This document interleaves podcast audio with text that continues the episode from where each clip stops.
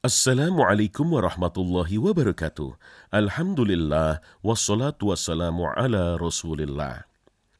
Setelah menjelaskan ciri-ciri orang yang termasuk golongan kanan, lalu Allah menutup surat Al-Balad dengan menyebut tentang golongan kiri. Allah subhanahu wa ta'ala berfirman, A'udzu billahi minasyaitonir rajim. Bismillahirrahmanirrahim.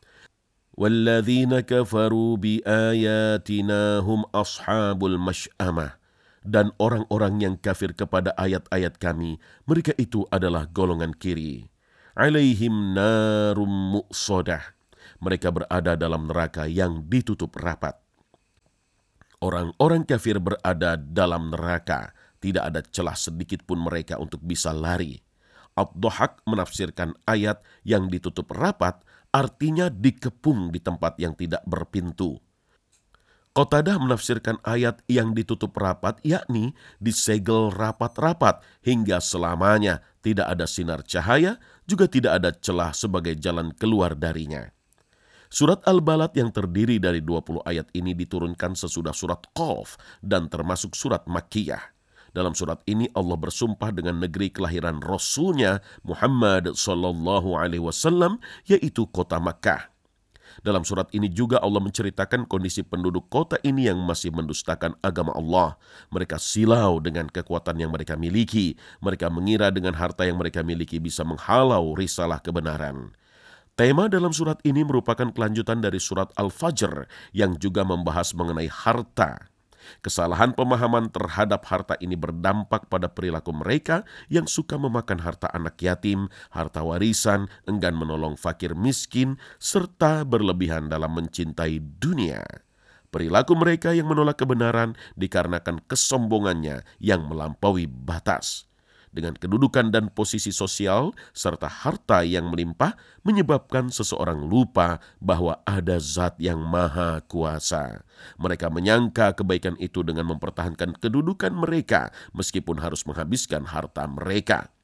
Mereka bertindak sebebas mungkin, menzolimi diri sendiri dan orang lain karena mereka tidak sadar bahwa seluruh perilaku mereka dicatat dan diawasi oleh zat yang kuasa. Apakah manusia itu menyangka bahwa sekali-kali tiada seorang pun yang berkuasa atasnya dan mengatakan, "Aku telah menghabiskan harta yang banyak"? Apakah dia menyangka bahwa tiada seorang pun yang melihatnya? Al-Quran Surah Al-Balad ayat 5 hingga 7. Mereka pun tidak bersyukur dengan seluruh nikmat duniawi yang mereka dapatkan, padahal Allah telah menunjukkan mana jalan kebenaran dan mana jalan keburukan. Bukankah kami telah memberikan kepadanya dua buah mata, lidah dan dua buah bibir, dan kami telah menunjukkan kepadanya dua jalan. Al-Quran Surah Al-Balad ayat 8 hingga 10.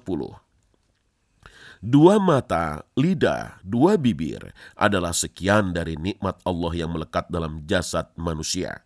Bagaimana rasanya jika kenikmatan itu Allah ambil Lalu apa sesungguhnya yang membutakan mata hati mereka dan mengunci lisan mereka untuk bersyukur kepada Allah? Sebaliknya mereka menggunakannya untuk menentang syariat Allah. Allah sudah tegaskan ancaman neraka bagi mereka yang tak ada jalan untuk melarikan diri, sebagaimana disebutkan juga dalam surat lain. Sesungguhnya orang-orang yang mendustakan ayat-ayat kami dan menyombongkan diri terhadapnya tidak akan dibukakan pintu-pintu langit bagi mereka, dan mereka tidak akan masuk surga sebelum unta masuk ke dalam lubang jarum. Demikianlah kami memberi balasan kepada orang-orang yang berbuat jahat. Al-Quran Surah Al-A'raf ayat 40 Surat Al-Balad memberi pelajaran bagi kita jalan mana yang mau kita tempuh. Apakah mau termasuk golongan kanan atau golongan kiri? Semoga Allah Subhanahu wa taala selalu memberi hidayah, jalan kebenaran kepada kita semua. Wallahu a'lam. Wassalamualaikum warahmatullahi wabarakatuh.